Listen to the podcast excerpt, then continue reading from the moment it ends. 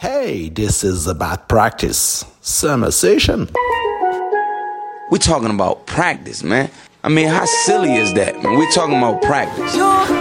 Et la température euh, commence à monter. Moi je, parle, je parle- moi, je parle pas de l'attaque. hein. Moi c'est la défense.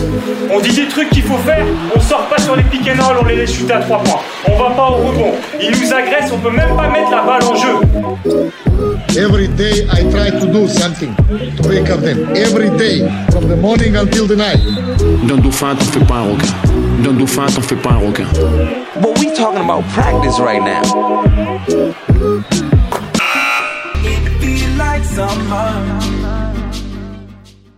Bienvenue dans About Practice, épisode 11. Dans About Practice, on parle du coaching en basketball avec un esprit ouvert et une vision à 360 degrés.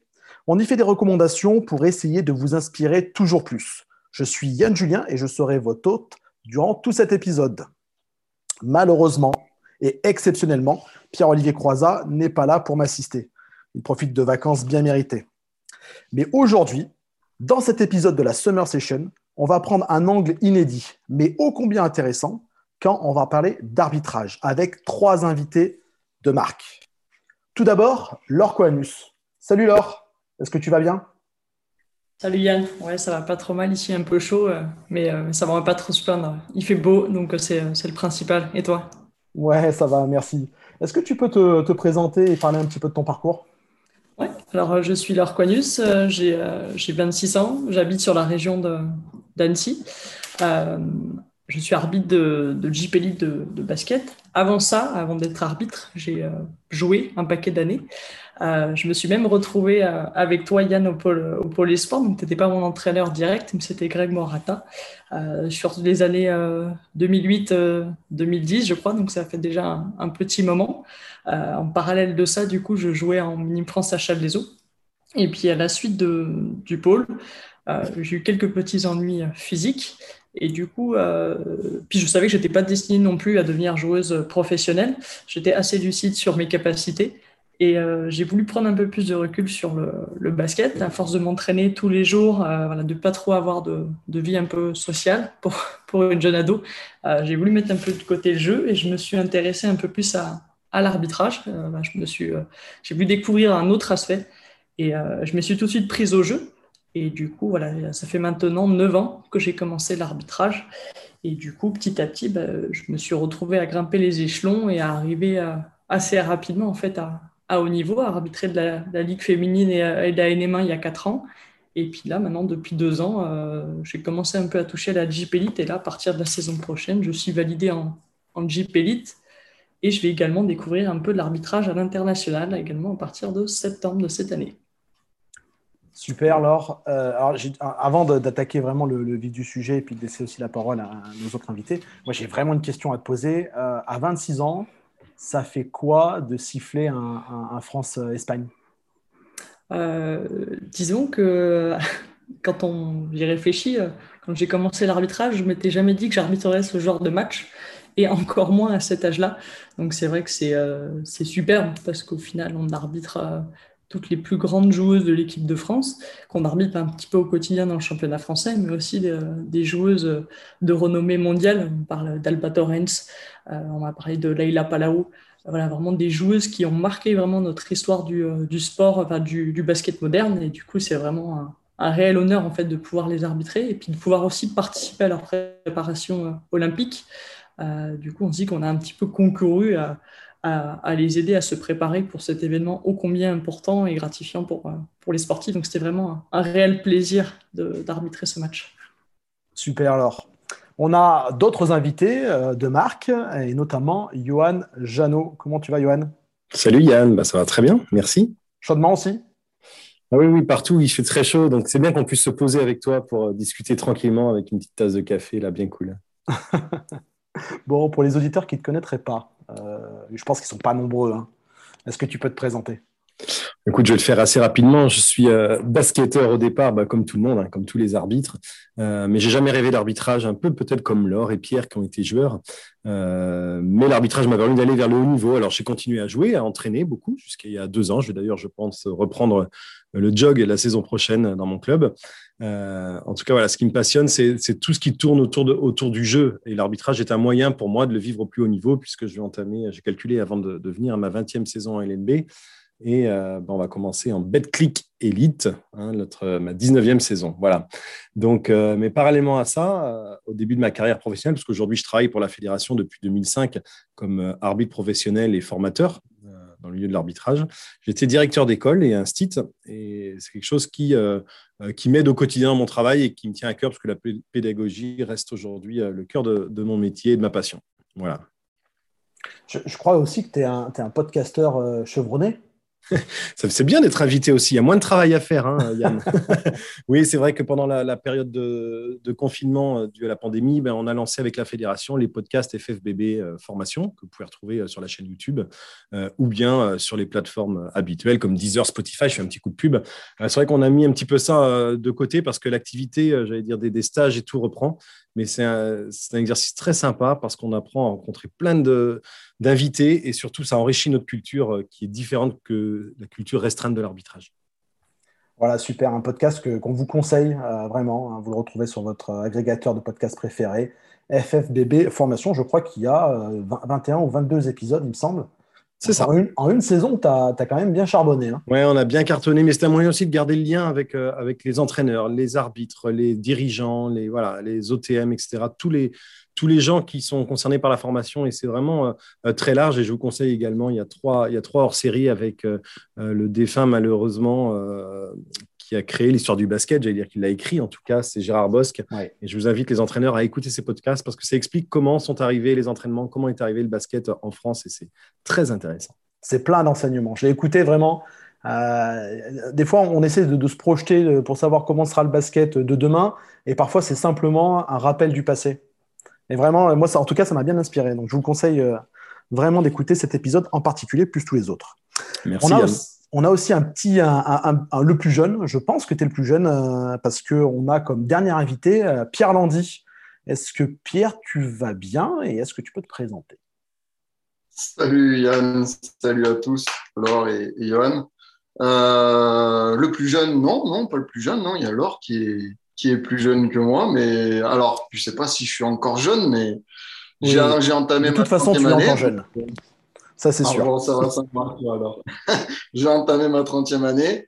Euh, je vais bien, merci, chaudement. Mais on va espérer que le soleil euh, reste encore un petit moment avec nous parce que ça va pas. J'espère que ça va durer, mais apparemment, ça va pas durer longtemps. Euh, quoi qu'il en soit, pour me présenter, ben, donc, je suis Pierre Landy, j'ai 30 ans. J'habite à Serves-sur-Rhône, dans la Drôme. Voilà, moi, je suis, basketteur de base. Euh, l'arbitrage, je ne vais pas dire que c'est anodin parce qu'on avait, euh, démarré l'arbitrage avec, euh, avec la bande de copains quand on était Benjamin à, l'école d'arbitrage, donc on était, nombreux, sous la tutelle de mon père néanmoins. mais voilà, ce n'était pas du tout prédestiné à, prédestiné à une, à une, carrière, si on peut appeler ça une carrière d'arbitrage. D'abord été joueur, je suis passé par le pôle espoir comme, comme Laure. après le pôle espoir, je suis passé à, au Saint-Vallier Basket Drome, ou que tu connais bien, Yann, parce que tu as été mon entraîneur pendant, pendant une année, où tu avais un, un, cas qui n'était pas facile à gérer, parce que les, les, ballons, on va dire, qui volaient dans, dans l'enceinte du gymnase, si, si, tu te rappelles bien. Euh, voilà, après, au, après ça, euh, Saint-Vallier, j'ai eu la chance, j'ai eu l'opportunité de, de toucher euh, du bout des doigts le, monde professionnel, parce que j'ai eu la, chance de faire une année avec la Pro B, avec Laurent Pluvy et Pierre Bonnor, où il y avait des joueurs de, renommée hein, dans, la, dans, la, Ligue nationale de basket, notamment Charles-Henri Bronchard, que vous connaissez, où voilà, à 17 ans, 18 ans, on, prend, on prend une claque au niveau du, professionnalisme et, de l'attente au niveau de, du sportif de haut niveau, où j'étais pas du tout prêt à ça, hein, clairement, et, ça nous fait grandir très rapidement. Et puis après ça, donc, euh, je suis parti du côté de la Nationale 2 à Annonay avec Jean-Claude Coste. J'ai fait, euh, fait 4-5 ans à donner en National 2 et puis euh, je sentais que j'arrivais en fin de cycle. C'était soit il fallait que je change de club, soit il euh, fallait que je me lance de nouveaux défis parce que j'en avais besoin personnellement. L'opportunité de l'arbitrage s'est présentée parce que j'avais la, chance et l'honneur de, pouvoir monter en National 2 à cette époque. Donc, j'ai choisi l'opportunité de l'arbitrage avec la National 2. Puis après, tout s'est enchaîné plutôt assez vite. National 1, Pro B. Et cette année, là, j'ai eu l'honneur et, surtout la chance d'avoir une bonne nouvelle parce que je vais intégrer le groupe Pro B Betclic Elite à partir de la, de la saison prochaine et j'en suis, j'en suis très ravi. Voilà pour moi. si, je comprends bien, il faut passer par le, le, pôle sport pour pouvoir siffler en, en Betclic Elite ou euh, comment, comment ça se fait ça? Je ne sais pas s'il faut passer par euh, le pôle sport pour, euh, siffler en Betclic Elite, mais en tout cas, c'est vrai que Laure en parlera également, mais le fait d'avoir été, été joueur, euh, c'est vrai que ça amène énormément, alors je ne sais pas si on peut dire des facilités, mais euh, des connaissances supplémentaires euh, au niveau de l'arbitrage parce que c'est vrai qu'on a tendance, et Laure pourra le confirmer, à, peut-être anticiper les actions, à savoir un peu plus en, en avance ce qui va se passer ou quand la balle elle va à un certain endroit, savoir déjà comment anticiper les choses. Et le fait de passer par le pôle espoir, on a tout un cursus, toute une formation, ça nous apprend tout, tous ces termes-là, tous ces gestes-là, toute cette anticipation-là. Et c'est vrai que c'est un avantage pour aujourd'hui, moi, mon cas personnel, pour l'arbitrage. Je vais te charrier un peu. Vas-y, vas-y, je t'en prie, Laure. Ouais, je, veux juste rebondir sur ce qu'a dit Pierre et je confirme totalement ce qu'il vient de, ce vient de dire. Au-delà de tout l'aspect euh, culture basket que ça nous a apporté, moi, ça m'a pris aussi beaucoup de rigueur, le fait de s'entraîner, de répéter plusieurs fois les, les, mêmes, euh, les mêmes mouvements, la même mécanique de tir pendant des heures et des heures. Et du coup, au final, on se rend compte qu'à l'arbitrage, on a aussi besoin de cette rigueur pour progresser. Et puis aussi le fait euh, bah, d'avoir joué un peu. On, a aussi toute la psychologie du joueur et aussi un petit peu de l'entraîneur. En tout cas, moi, personnellement, que j'apprivoise, j'ai eu plus de facilité à apprivoiser en tant qu'arbitre et du coup, à essayer de plus euh, discerner la frustration euh, parce que le match est en train d'échapper aux joueurs ou au coach, ou clairement la contestation envers les arbitres. Euh, avec certains, ce sont des professionnels euh, au niveau des coachs pour s'occuper de nous, et du coup, on arrive du mal à discerner l'un de l'autre. Mais en tout cas, moi, personnellement, je sais que ça m'a beaucoup aidé, et du coup, je rejoins totalement ce qu'a dit Pierre sur le, le pôle est facilitant pour devenir arbitre derrière.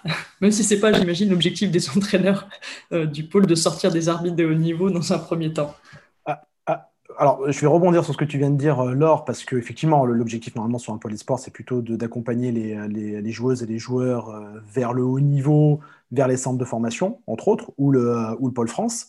Mais il y a quand même cette espèce de. Parce qu'on sait très bien qu'il y a très très peu d'élus hein, qui arrivent à, monter, à devenir euh, professionnels, mais en tout cas, pour avoir été entraîneur en pôle, l'idée c'est toujours de se dire aussi que c'est un peu une école de la vie et que tu peux te servir de toutes tes expériences dans le basket au sein du pôle pour pouvoir les retranscrire dans ton futur métier ou dans une autre activité dans, le basket. en tout cas, euh, on a toujours essayé de prendre un petit peu euh, cet angle-là. Et, euh, et, si ça vous a servi, bah, écoutez, tant mieux, quoi, c'est cool. Je voulais te chambrer un petit peu, Pierre, aussi, parce que tu, as dit que quand tu étais à Saint-Vallier, sur tes années cadets, notamment sur la première, tu mettais des, des, fois des coups de pied dans le ballon d'agacement. ça aussi, ça t'a servi après dans l'arbitrage ou, ou pas? Oui, oui, complètement. Complètement, complètement, parce que bah, en fait, tu, je sortais de, du pôle espoir, j'arrive en cadet sur ma première année. Tu, tu, arrives, tu joues face à des mecs comme euh, tu connais très bien Clément Pegon, ou en plus euh, je suis redécalé d'un poste d'arrière shooter au, poste de meneur, où tu découvres un poste et tu es face à, face à un gars qui, qui, te domine de la tête et des épaules. Donc euh, la frustration, elle est, elle est énorme. Et comme à l'époque, j'arrivais pas trop à, à, prendre sur moi. Du coup, j'extériorisais. Bon, peut-être pas de la meilleure des façons, mais c'était d'extérioriser de, et de montrer un petit peu mon côté compétiteur. Euh, ça m'a énormément servi, oui, parce que aujourd'hui, quand on repense à, ces époques-là, on, se dit que forcément, d'avoir été dans le dur à un moment donné, euh, d'avoir été confronté à un mur, on va dire, quasiment trois fois par semaine aux, entraînements, ben, ça forge un caractère, ça fait progresser, ça fait, ça fait prendre un petit peu de, du, plomb dans la cervelle.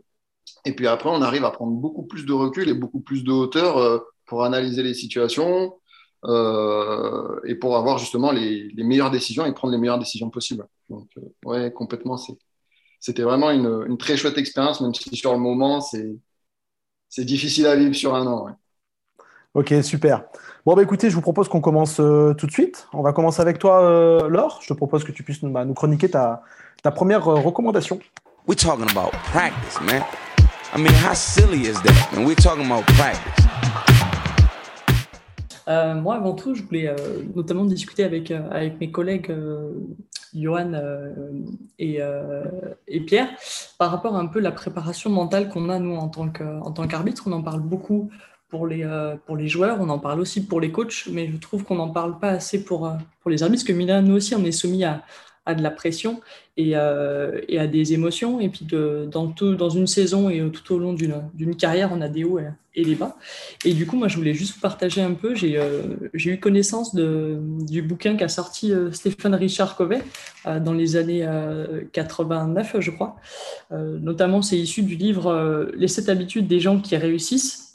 Et notamment, dans ce, dans ce bouquin, il y a une théorie qui dit que notre énergie et notre temps sont euh, souvent occupés à des choses qui nous échappent, mais aussi parfois occupés à des choses sur lesquelles nous avons le pouvoir d'agir.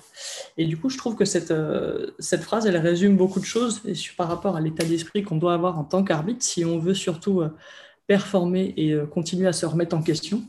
Et du coup, cette théorie, elle est décrite en trois cercles, en fait. Trois cercles qui sont imbriqués les uns dans les autres.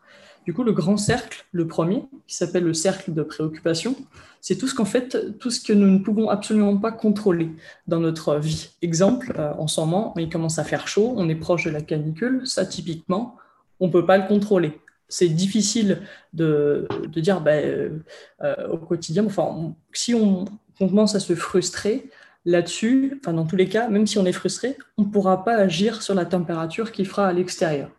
Dans l'arbitrage, on peut notamment retranscrire ça par le comportement ou la performance des autres collègues. Typiquement, euh, si un tel est meilleur que moi, euh, ben ça, euh, à l'instant T, je peux, je peux rien faire. Et euh, si on se focus trop là-dessus, on va perdre de l'énergie. Ensuite, à l'intérieur de ce cercle, du grand cercle de préoccupation, il y a le cercle d'influence. C'est tout ce dont nous n'avons pas le contrôle, mais que nos actions peuvent influencer. Typiquement, dans la vie quotidienne, euh, j'ai trouvé l'exemple de, par exemple, d'un recrutement.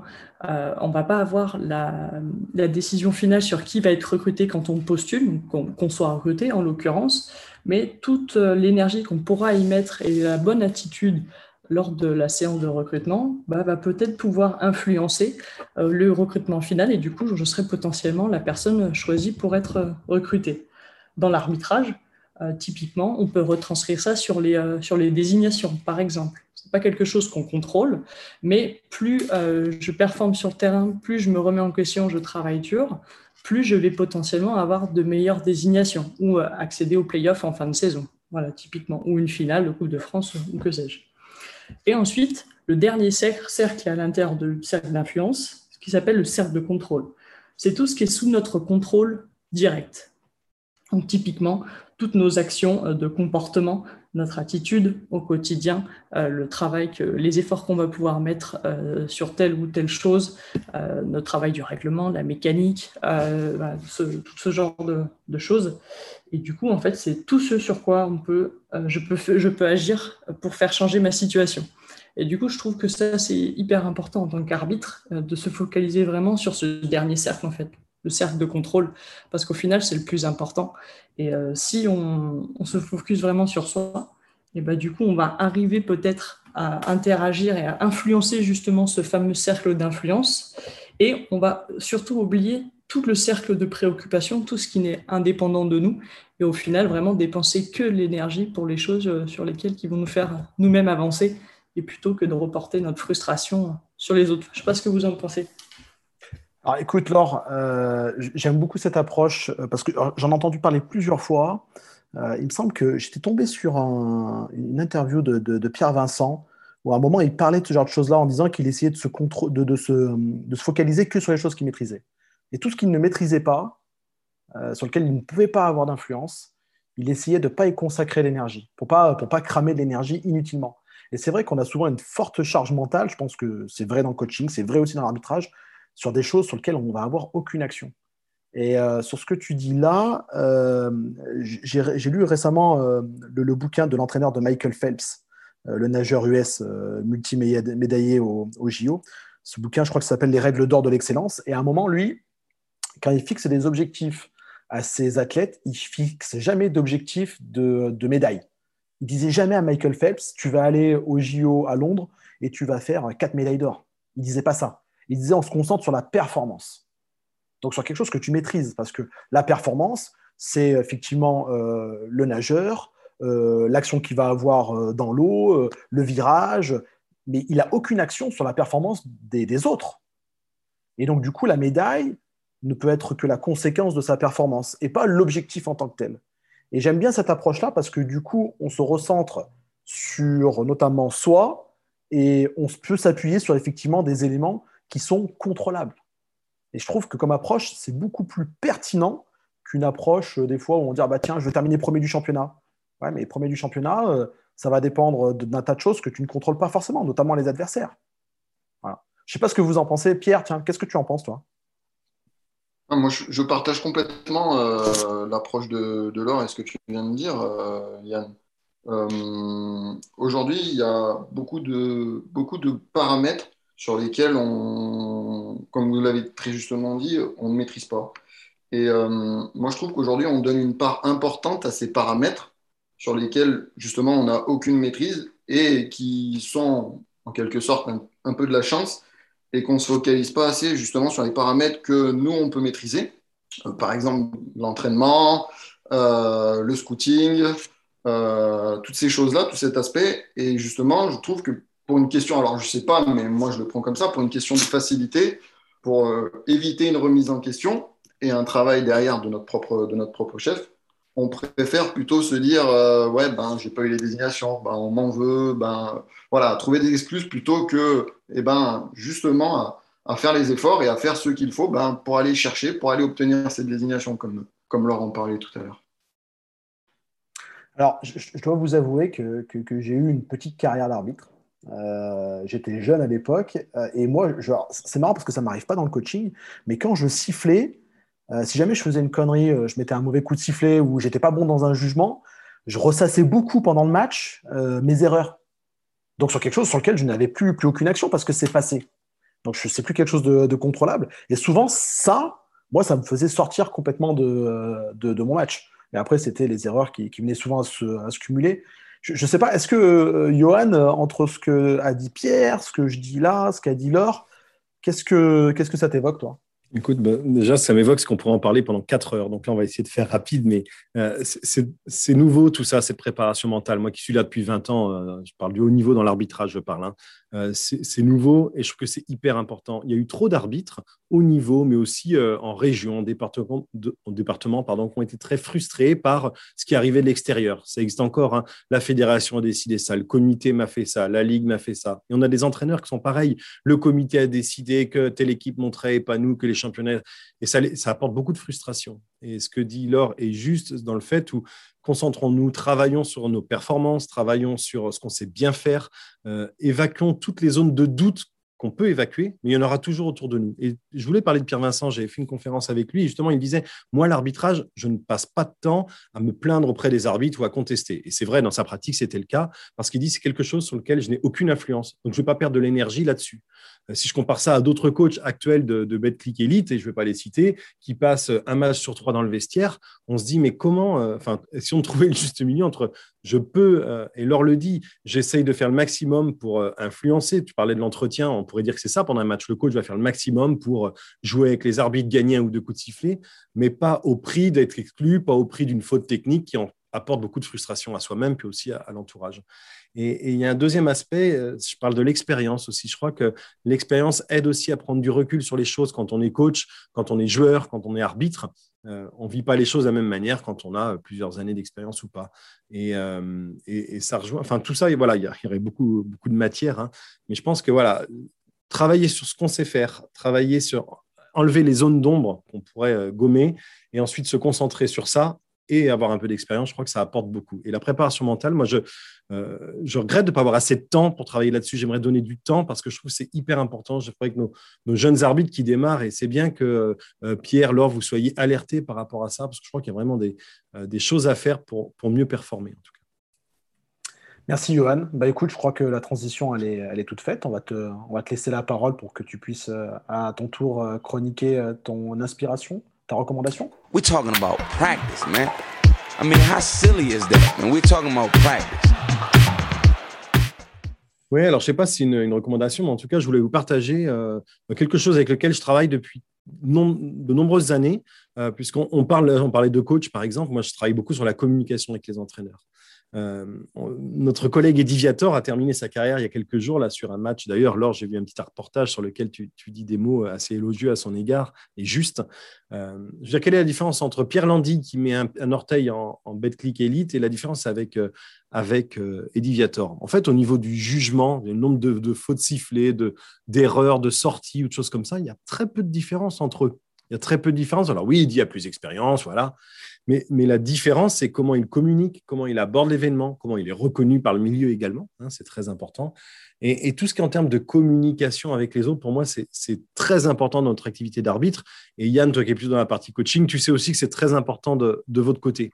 Et, euh, et je pense qu'on a tous à gagner. Euh, Pierre-Olivier me fait intervenir avec, euh, euh, Arnaud Brognier, pardon, il me faut intervenir sur des formations d'entraîneurs, justement pour évoquer ça et partager mes outils. Et l'outil que j'ai envie de vous partager aujourd'hui, c'est celui de l'analyse transactionnelle. Euh, j'ai découvert ce concept quand j'étais euh, directeur d'école euh, en formation. J'ai fait une formation de six semaines et ben, on a travaillé beaucoup sur le management, forcément, hein, quand on est directeur d'un établissement, et notamment l'analyse transactionnelle. Si vous allez à la FNAC, l'analyse transactionnelle, ça fait, il y a 3000 bouquins, il y a, 30 ré- enfin, il y a deux rayons, donc le, résumé en cinq minutes, j'essaie de le faire le plus facilement possible, mais je vous conseille d'ailleurs un bouquin qui est très facile, qui s'appelle L'analyse transactionnelle pour les nuls. Vous savez, ça existe dans tous les, dans tous les domaines. Euh, allez le chercher, essayez de le lire et vous allez voir. En fait, c'est, cette analyse transactionnelle, euh, ça a été créé dans les années 60 hein, par un, psychiatre américain. En fait, il nous dit qu'on a euh, différentes facettes dans nos personnalités, et on a différents états de, du mois. On appelle ça des états du mois. Parfois, on est dans un état enfant. Eh, L'arbitre, euh, euh, là, il y a cinq fautes à deux. hein, c'est tous les week-ends pareil. on réclame un peu comme un enfant. On peut être dans l'état parent. Euh, coach, maintenant vous vous taisez, la prochaine fois c'est faute technique, je ne veux plus vous entendre, maintenant vous restez comme ça. Et oui, des, des communications comme ça. Ou alors on peut être dans un état adulte. Monsieur l'arbitre, s'il vous plaît, j'ai pas compris. Ok, coach, voilà, moi ce que je, je vais vous expliquer ce que j'ai. Ok, merci pour la réponse, ça me convient pas, ou ça me convient.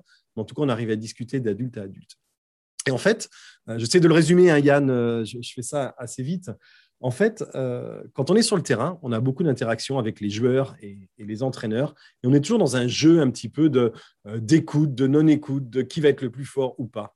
Et, en fait, je me, suis aperçu en travaillant avec cet outil que plus on va apaiser les choses, euh, plus la situation est chaude, plus nous on doit rester froid, j'allais dire, et plus la communication va être efficace. Euh, si un coach monte dans les tours pour euh, me crier dessus, soit je mets tout de suite faute technique, et là on joue euh, du coach qui est à l'état parent, qui crie, et moi par-dessus, je suis encore le parent parce que je mets une faute technique de suite.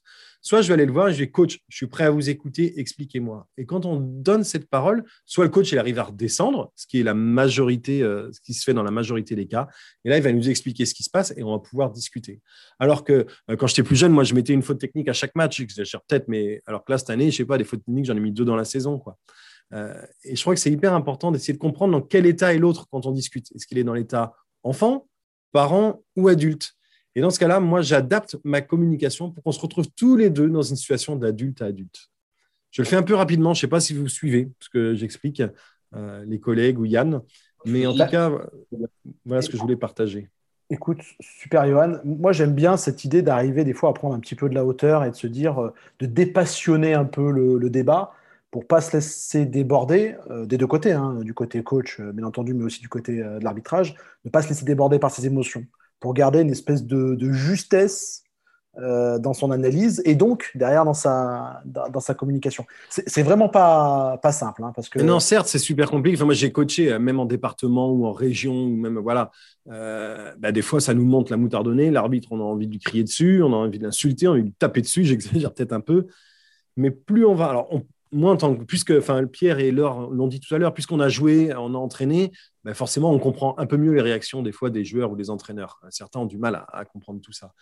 Mais lorsqu'on a compris que l'entraîneur pouvait monter, mais qu'il était aussi capable de redescendre et qu'on lui laissait l'opportunité de le faire, on gagne tout dans les relations. Et c'est ce qui fait gagner en crédibilité. Je reviens sur Eddie Viator, il fait des erreurs à chaque match. À chaque match, il en fait. Euh, le dernier match France-Espagne, il a fait des erreurs. Par contre, lorsqu'il disait quelque chose aux joueurs ou aux entraîneurs, il le faisait avec un tel calme, avec une telle capacité d'écoute, bah, que les gens s'apaisent et arrivent à entrer en communication avec lui. Et c'est ce qui en a fait, sa force. Et c'est le cas de plein d'autres arbitres. Euh, et c'est ce qui manque souvent aux arbitres qui changent de division ou qui se croient euh, les plus forts, qui reconnaissent jamais leurs erreurs. Tout ça, pour moi, tout ça, ça entre dans l'analyse transactionnelle. Alors, c'est vraiment un outil qui est, qui est fort et euh, alors il faut le lire, il faut le pratiquer. J'aimerais encore aller plus loin là-dedans. Mais je pense qu'on on, l'a expliqué dans des stages, parce que je voudrais quand même dire un truc à ceux qui nous écoutent, c'est que souvent, c'est la communication avec les coachs, les entraîneurs ou la, gestion du conflit, choses comme ça. On travaillait ça à partir du championnat de France. Et je pense que c'était une grosse erreur pédagogique à la fédération. Il faut le travailler dès le début. C'est dès qu'on a 16 ans, c'est là qu'on a le plus de conflits et de difficultés. C'est là qu'on a peu d'armes pour se défendre. C'est là que les coachs sont euh, eux aussi pas très compréhensifs ou ont du mal à, se remettre les pieds un peu sur terre. Donc il faut qu'on donne ces outils aux plus jeunes arbitres et aux plus jeunes coachs lorsqu'ils sont en formation initiale pour qu'ils apprennent à communiquer, à travailler ensemble. Parce que, et je vais terminer là-dessus, euh, nous, les arbitres et les entraîneurs, euh, on n'est rien, hein. on n'est pas grand grand chose en fait. On contribue à ce que le joueur progresse, on contribue à ce que le match se passe bien, mais c'est tout. Si un, joueur prend un ballon pendant deux heures dans une salle, ben, il va jouer pendant deux heures au basket. Par contre, un coach tout seul dans une salle ou un arbitre tout seul dans une salle, il va rien faire. ce qui prouve qu'on est vraiment là au service du jeu. Et quand on a compris ça, ben, je pense qu'on a compris à quoi on servait. Quoi. Les gens me demandent souvent, c'est quoi ton objectif dans l'arbitrage? Enfin, ça fait des années qu'on me disait ça. Ben, au début, je disais faire la finale des JO. Bon, j'ai compris que j'y arriverais pas. Mais maintenant, en fait, mon objectif, c'est que la France, elle soit championne olympique ou championne d'Europe. Et c'est pour ça que j'arbitre tous les jours et que je fais de la formation des arbitres pour qu'ils arbitrent bien les, les joueurs. Il faut que les entraîneurs comprennent ça aussi. On est tous là au service des, des joueurs et du basket. Voilà ce que je voulais vous partager un petit peu rapidement, Yann. Écoute, j'aime beaucoup euh, ton approche, euh, Johan. Je trouve que c'est plein d'humilité et euh, tes mots sont plutôt vraiment justes, tu vois, concernant le rôle qu'on peut avoir, nous, entraîneurs et nous, arbitres. le jeu appartient aux joueurs et en fait, on ne doit être que des facilitateur. C'est ça. Que ce soit du côté du coaching ou, de l'arbitrage. Laure, est-ce que ça t'inspire? Ouais, carrément. Euh, j'ai déjà eu euh, entendu parler de cette analyse transactionnelle un petit peu. Alors parfois, j'essaye de, de l'appliquer, mais c'est pas toujours évident. Et puis, comme euh, le disait Johan, en fait, on arrive à le faire avec l'expérience. Quand on arrive dans une nouvelle division, on a déjà tellement de choses à gérer sur soi, sur euh, apprivoiser l'environnement, apprivoiser le niveau de jeu, la rapidité du jeu, que c'est pas facile à appliquer euh, tout de suite. Mais une fois qu'on commence à avoir quelques, quelques années dans, dans, la division, on arrive à le mettre en place petit à petit et c'est euh, aussi lié au contrôle de soi. Tu en as parlé un petit peu, Johan. si on a un coach qui nous hurle dessus, bah, si nous on se met à lui hurler aussi dessus, bah, ça fera pas avancer la, la discussion. Tandis que si nous on arrive prendre une grande inspiration et euh, ne pas être dans l'émotion et arriver à, faire comment euh, baisser, euh, baisser le ton et qu'on revienne à, un échange, et ben en fait on a tout gagné. Après, bien entendu, on, passera notre message en tant qu'arbitre que le coach ne peut pas réagir comme ça, mais déjà si on prête une oreille attentive, je pense qu'on a on aura facilité le, dialogue et ça sera facilitateur pour le reste de la rencontre ou pour le reste de la saison avec ce coach-là. Et du coup, euh, moi, j'essaie en tout cas de l'appliquer euh, petit à petit. Et du coup, je suis entièrement d'accord avec ce qu'a dit Johan.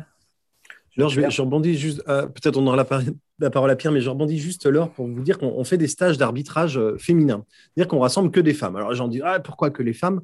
Parce qu'elles se mettent souvent des barrières. Alors, tu es intervenu sur le stage, elles se mettent des barrières sur j'ai pas assez confiance en moi, j'ai du mal dans la gestion des conflits, je me sens pas forcément légitime à arbitrer un match national de masculine, etc. Et en fait, pendant ce stage, pendant quatre jours de stage, on fait très peu de basket, on fait très très peu de terrain. On travaille beaucoup sur soi euh, par rapport à ce que tu as dit, car, euh, Laure, euh, par rapport à ce que tu as dit sur ben, ce que je maîtrise de moi, ce que je maîtrise pas autour de moi, sur cette, communication avec les entraîneurs, avec les joueurs, et tout ça. Je trouve qu'il y a vraiment du lien entre ce que tu as expliqué tout à l'heure, Laure, ce qui t'anime, et moi, ce qui m'anime. Je pense qu'il y a vraiment du lien entre tout ça. Et nos séminaires, parfois, j'ai envie de dire, arrêtons de faire comment on siffle faute, arrêtons, enfin pas arrêtons, mais complétons avec une formation un peu plus large qui en plus apporte, tu l'as dit Yann Stemo, une école de la vie, mais qui apporte autre chose que, que du technique en fait. Et c'est aussi l'intérêt de ton podcast. Merci de, de, le faire en tout cas. Merci, c'est gentil. Pierre, est-ce que tu veux réagir? Oui, bien sûr. Je, je, rejoins, je rejoins complètement sur, euh, sur le discours. Et, et, pour revenir sur ce que tu disais, Yann, en, introduction, euh, avant de donner la parole à, à Johan, euh, quand tu disais que tu étais que tu étais arbitre, que, que tu sifflais euh, peut-être une erreur ou, pas, et que derrière tu te questionnais. Euh, ça m'arrive, ça m'arrive encore, hein, bien évidemment, parce que je suis jeune dans l'arbitrage, des erreurs on en fait tout le temps. Et, et, c'est ça aussi qui fait la différence entre les, les grands arbitres comme Ediviator et, et, les jeunes et, petits arbitres, c'est que voilà, même si on fait une erreur, c'est faut être capable de, passer très vite à autre chose. Et, c'est cette différence après qui, qui, justement amène, euh, amène à un niveau supérieur, à un niveau international et même à un niveau, un niveau olympique. Super. Bah, écoutez, je vous propose que, que, bah, que Pierre, tu prennes euh, la dernière, euh, la dernière chronique. On t'écoute We're talking about practice, man. I mean, how silly is that? And we're talking about practice. Et eh ben après, moi, ça va, ça va un peu, un peu rejoindre euh, Johan dans, dans, la communication. Parce que entre le moment où, où j'ai choisi ma, ma, voie de l'arbitrage, entre guillemets, et, on, va dire cette, euh, cette accession en Pro B Betclicali, euh, il y a quoi? Il y a, à peine 5 ans, 5-6 ans qui, qui, sont passés, donc ça allait, ça allait très vite. Peut-être parfois trop vite, parce que c'est vrai qu'on n'a pas le temps de s'adapter à à un niveau, de, prendre l'ampleur du niveau et, qu'on a plein de choses à apprendre. Cela dit après, il y, a des trains qui passent, il ne faut pas les rater, il y a des opportunités, il y a des occasions, il, faut s'en saisir, il faut s'en servir aussi. Mais euh, tout ça pour dire qu'on a, et j'ai encore énormément de, progrès à faire, notamment dans la, notamment dans la communication. Parce que Johan le disait très justement tout à l'heure, euh, quand on a plusieurs comportements, que ce soit enfant ou que ce soit adulte, euh, quand on est arbitre, moi personnellement, quand il y a un coach, un, joueur qui, vient virulemment un petit peu nous, nous interpeller, c'est parfois, en tant qu'arbitre, on a du mal à avoir du recul et c'est parfois, parfois pas facile de trouver les bons mots, de trouver les bonnes paroles, de mettre les mots dans le bon ordre pour, euh, justement répondre à la personne, au joueur ou au coach. Donc, c'est quelque chose sur lequel, euh, sur lequel je travaille en, ce moment. Je travaille depuis même quelques temps. Et, ce qui m'inspire là-dessus, bah, c'est le monde du sport, bien évidemment mais euh, j'aime énormément regarder parce que pour moi c'est une opportunité. Euh, les interactions et les dialogues qui se, qui se font entre les, les joueurs et les arbitres de rugby. Euh, les arbitres de rugby, j'aime énormément leur pédagogie, j'aime énormément leur approche, j'aime énormément leur discours. je m'en inspire énormément via des vidéos YouTube, via des, via des reportages que j'avais regardés récemment. Euh, et, dans leur discours, je trouve qu'il y a une forme d'apaisement qui, je trouve, nous manque, nous, en, tant qu'arbitre, où euh, voilà, il y, a, un temps pour prendre une décision, il y a un temps pour répondre. Et je trouve que, les réponses qui sont faites aux, acteurs, elles sont toujours dans le bon ordre, elles sont toujours justifiées, les mots sont toujours euh, expliqués. Et aujourd'hui, c'est ce sur quoi j'aimerais avancer parce que, comme je l'ai dit en, auparavant, c'est quelque chose sur lequel j'ai énormément de mal, sur lequel je, travaille énormément et j'apprends. Et, voilà, m'inspirer d'eux, en fait, ça me, permet ben, de moi m'appréhender, de remettre des discours en forme, même si c'est deux sports qui sont complètement différents. Ça me permet ben, à un moment donné de dire, ah, cet arbitre-là, euh, il a ces mots-là pour interpeller un joueur ou il a ces mots-là pour, euh, pour essayer de, de, faire comprendre au joueur ce qu'il a fait. Cet arbitre-là, il a une autre approche. Et après, mon objectif, c'est de, prendre, euh, on va dire, un peu de chacun et de remettre tout ça en ordre pour euh, moi, après, me développer et avoir mon propre discours. Je me souviens qu'auparavant, euh, et Johan a, connu, en, bah, ça s'appelait la proie à l'époque, je me souviens que les, arbitres avaient, avaient, un micro qu'on pouvait entendre à l'époque sur, sur Sport Plus. Et je trouve ça dommage pour certaines raisons que je ne connais pas, qu'aujourd'hui ça n'existe plus parce que auparavant, moi, je m'inspirais énormément de, de, de, ce qui se faisait, euh, de ce qui se faisait dans, dans l'arbitrage de haut niveau, parce que non seulement c'était, notre sport, mais ça nous permettait aussi d'avoir les, les bons mots, d'avoir les bons termes, euh, d'avoir les bonnes justifications, les bonnes explications, d'avoir les bons critères. Parce que c'est vrai que quand on regarde, quand on a 15 ans, 16 ans, quand on regarde les arbitres donner des, directives, donner des, conseils ou, même des réprimandes aux joueurs, nous, ça nous permet à, un jeune âge de, s'identifier, de, prendre entre guillemets la même voie. Et comme je disais tout à l'heure, c'est de piquer à, certains arbitres ce qu'on préfère et après remettre en ordre euh, pour nous personnellement euh, voilà, notre propre arbitrage et, notre propre euh, langage pour, bah, performer et, et aller vers le plus haut niveau.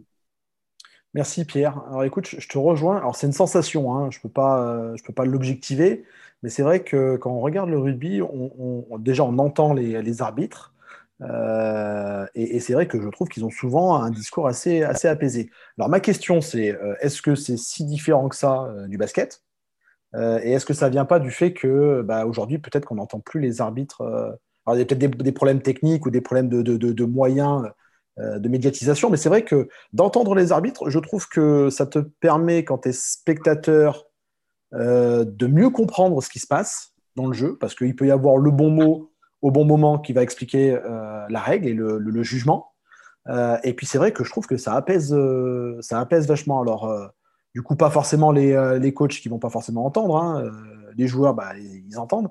Mais du coup, ouais, voilà, c'est vrai que je te rejoins sur, ce, sur cet aspect-là mais je suis pas sûr que ça qu'il y ait de la différence, tu vois. Je sais pas. Euh, Johan, t'en penses quoi? Est-ce que tu penses qu'il y a autant de différence que ça dans, les discours des, arbitres de rugby que des arbitres de basket? Je sais pas s'il y a beaucoup de différence. En tout cas, imaginez des, micros sur les arbitres de foot. Vous imaginez ce qu'on pourrait entendre euh, et, quand je dis ça, en fait, c'est, je crois que c'est aussi une éducation de notre sport. C'est les sports qui créent ça. C'est-à-dire que oui, moi j'ai vu des matchs un petit peu d'euro euh, de foot, je ne regarde jamais, mais j'ai vu quelques images. Quand je vois l'arbitre qui recule et qui a 10 joueurs autour de lui alors qu'il a raison et que les joueurs le savent, euh, ben, il n'y a aucune sanction qui est donnée par l'arbitre.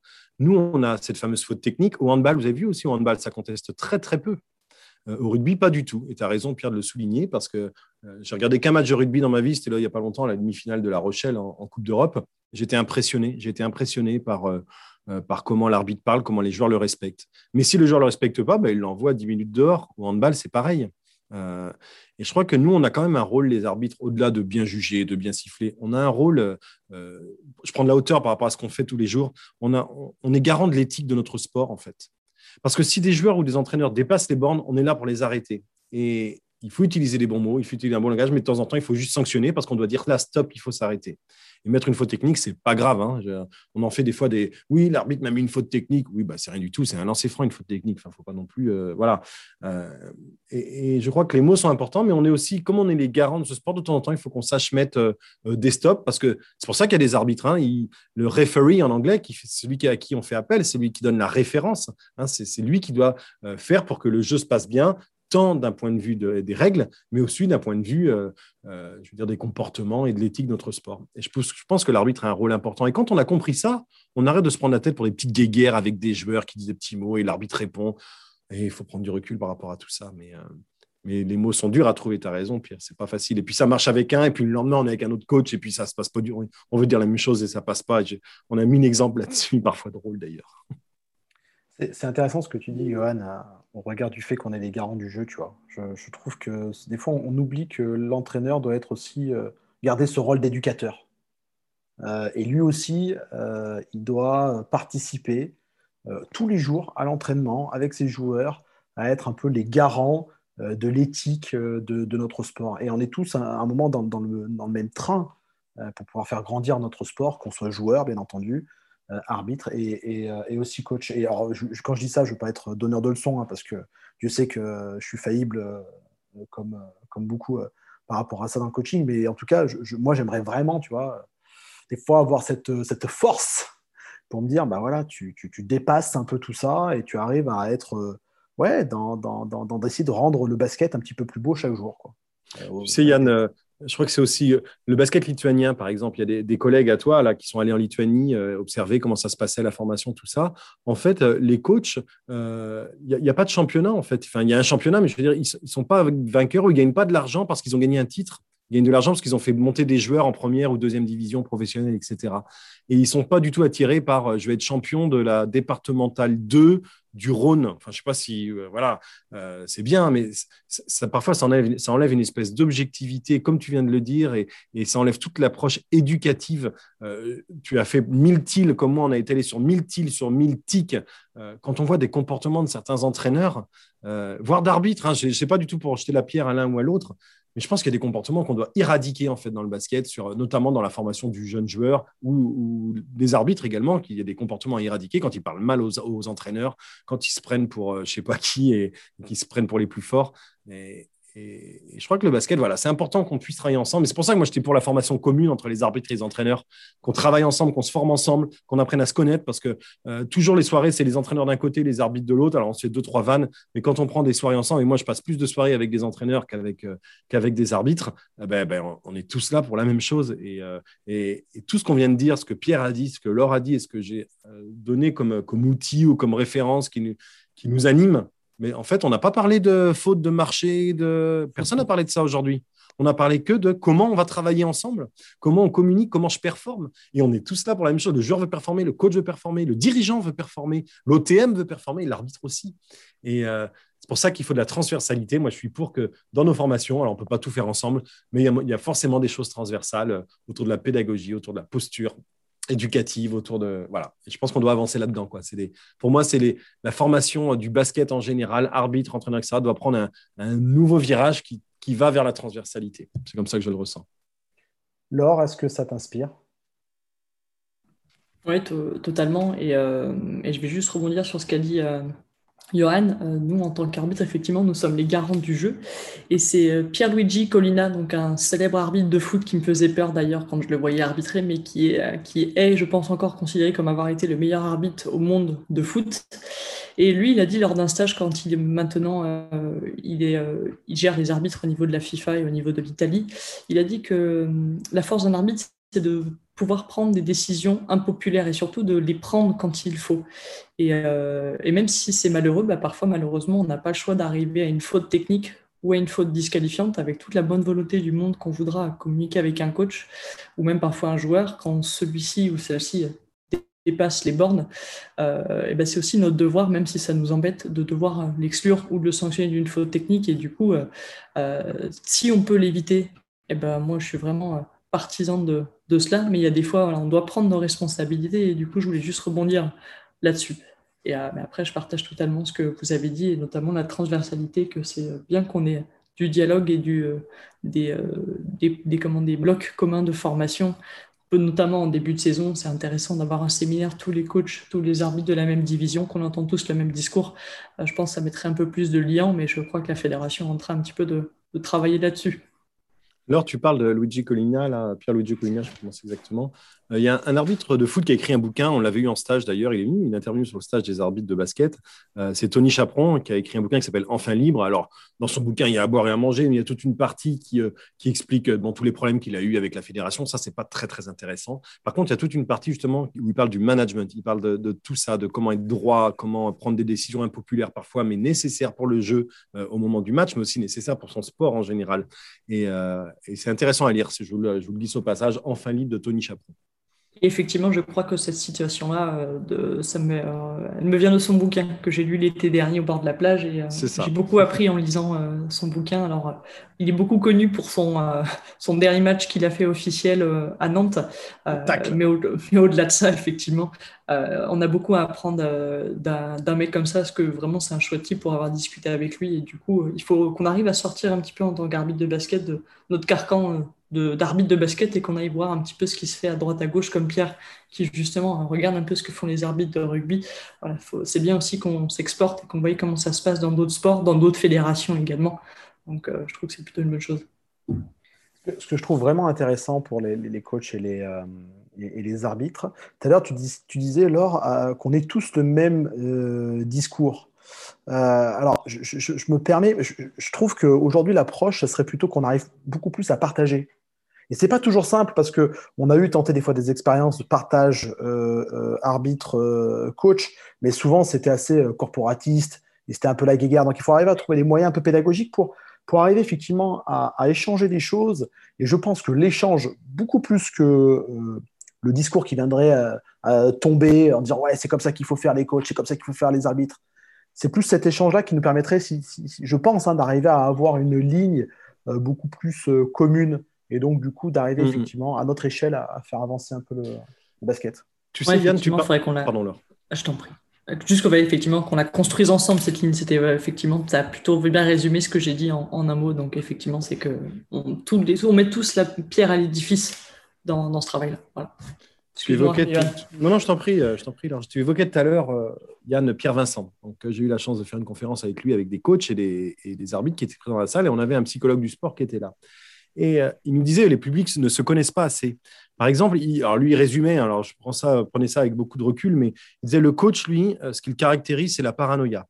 Euh, les joueurs m'en veulent, ils veulent toujours jouer plus. Leurs copines, elles me critiquent tout le temps. Euh, je vais me faire euh, bouffer par mon assistant. Le président, il va me couper la tête. les arbitres, de toute façon, c'est contre moi. J'exagère un petit peu, mais c'est comme ça qu'il le présentait. Autour de la paranoïa. Et nous, les, arbitres, on est plutôt autour de l'ego. je suis le plus beau, j'ai bien mis mon pantalon, j'ai ma petite valise à roulettes, j'arrive en costume, j'ai toujours raison, je fais des grands sourires à tout le monde pour bien plaire, etc. Donc, vous voyez, c'est cette espèce de, public un peu différent quand on est au milieu du, terrain.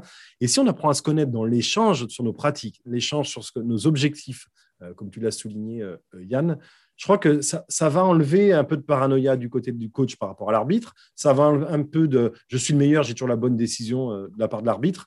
Et je pense qu'on peut mieux travailler ensemble. Et, alors, si je peux parler avec un peu plus d'expérience, désolé, je suis un peu plus vieux que nos jeunes collègues, là, plein d'avenir. Euh, mes relations avec les coachs, elles sont bien meilleures aujourd'hui qu'elles étaient il y, a, 20 ans. Alors d'abord parce qu'on est plus connus, ça, ça compte. Hein, connu, mais pas que connu, parce qu'il y en a qui sont connus pour le, les mauvaises choses, c'est être connu et reconnu. Mais, mais voilà, on progresse tous là-dedans. Et puis, voilà, quand tu es dans un milieu depuis plusieurs années, on a parlé de l'expérience, mais forcément, les relations sont meilleures et puis on comprend les enjeux de chacun.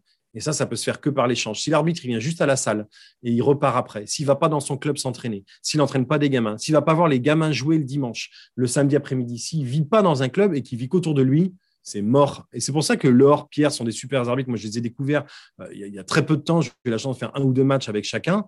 Euh, ils sont à l'écoute, ils sont ouverts, ils comprennent, ils connaissent les gens, ils connaissent le basket. Et ça fera d'eux des très bons arbitres. Et, euh, c'est cette connaissance du milieu, des intérêts de chacun, de l'échange avec les autres qui font qu'on est reconnu de tous et que ça se passe beaucoup mieux sur le terrain. C'est pour ça que des coachs reconnus euh, qui ont des bons comportements, eh ben, je, vais, en citer, qui ont arrêté. Je vais, citer euh, euh, Alain Weiss, qui était un coach reconnu par les arbitres parce qu'il savait s'exprimer auprès des arbitres avec d'abord courtoisie, il ne criait pas comme un fou, et quand il le faisait, c'était souvent à, c'était juste en fait. Hein. Il avait, il avait d'ailleurs souvent raison quand il contestait. Mais voilà des gens qui ont marqué le monde des arbitres en disant voilà un coach qu'on respectait par sa façon de faire, il comprenait notre, position. Et ça, c'est hyper important en fait. Merci beaucoup, euh, super. Voilà, on arrive à la fin de, de, cet épisode. Euh, merci euh, beaucoup à vous trois. Laure nous a présenté, alors un bouquin en particulier, c'est Les 7 habitudes des gens qui réussissent de Stéphane Richard Covey. Euh, vous le retrouverez euh, en bouquin de poche euh, chez J'ai je crois. Johan nous a présenté un focus sur l'analyse transactionnelle et si jamais vous voulez aller commencer un petit peu à vous initier, vous pouvez aller voir le, bouquin qui s'appelle Analyse transactionnelle pour les, pour les nuls de Paul Gambert. Il nous a parlé aussi du bouquin avec l'or enfin libre de, de Tony Chaperon donc à, aller jeter un œil. Et enfin, euh, Pierre, lui, nous a parlé de la relation et de la communication entre les arbitres de rugby et euh, les joueurs de, de, rugby. Donc allez jeter aussi un œil si euh, vous avez un bon abonnement chez Canal+. Je pense que c'est là-bas que vous pourrez regarder du top 14. Il doit y avoir la Coupe d'Europe aussi peut-être sur France 2. Et en tout cas le tournoi destination sur, sur France 2. Donc vous, allez jeter un œil. Et Michel Drucker a du souci à se faire, Yann. Tu fais ça très, très bien. merci beaucoup. Merci beaucoup. Bon, ce fut vraiment un plaisir. Moi, j'ai appris plein de trucs. À chaque fois, je, je, prends un, un, kiff énorme à, partager ces moments-là avec, euh, avec nos invités. Euh, J'espère que vous avez aussi pris beaucoup de plaisir. Chers auditeurs, si vous aussi euh, vous avez aimé euh, cet épisode, alors n'hésitez pas bah, à le partager sur vos réseaux sociaux, à le commenter euh, et à noter notre, notre podcast parce que sur votre agrégateur préféré, parce que ça, ça nous aide, ça nous aide effectivement à continuer à développer le, le, podcast. Laure, Johan, Pierre, merci énormément. Et puis bah, je vous dis rendez-vous sur les parquets. À très vite. Bye bye. Merci Yann, bon été. Merci Yann. Merci Yann. Bel été à tous. We're talking about practice, man. I mean, how silly is that, man? We're talking about practice.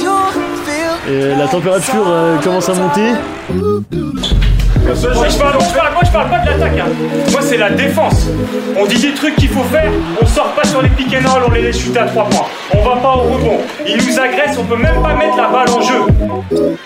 Every day I try to do something to wake up them. Every day, from the morning until the night. Dans dauphin, t'en fais pas un requin. D'un dauphin, t'en fais pas un requin. But we talking about practice right now. Feel like summer.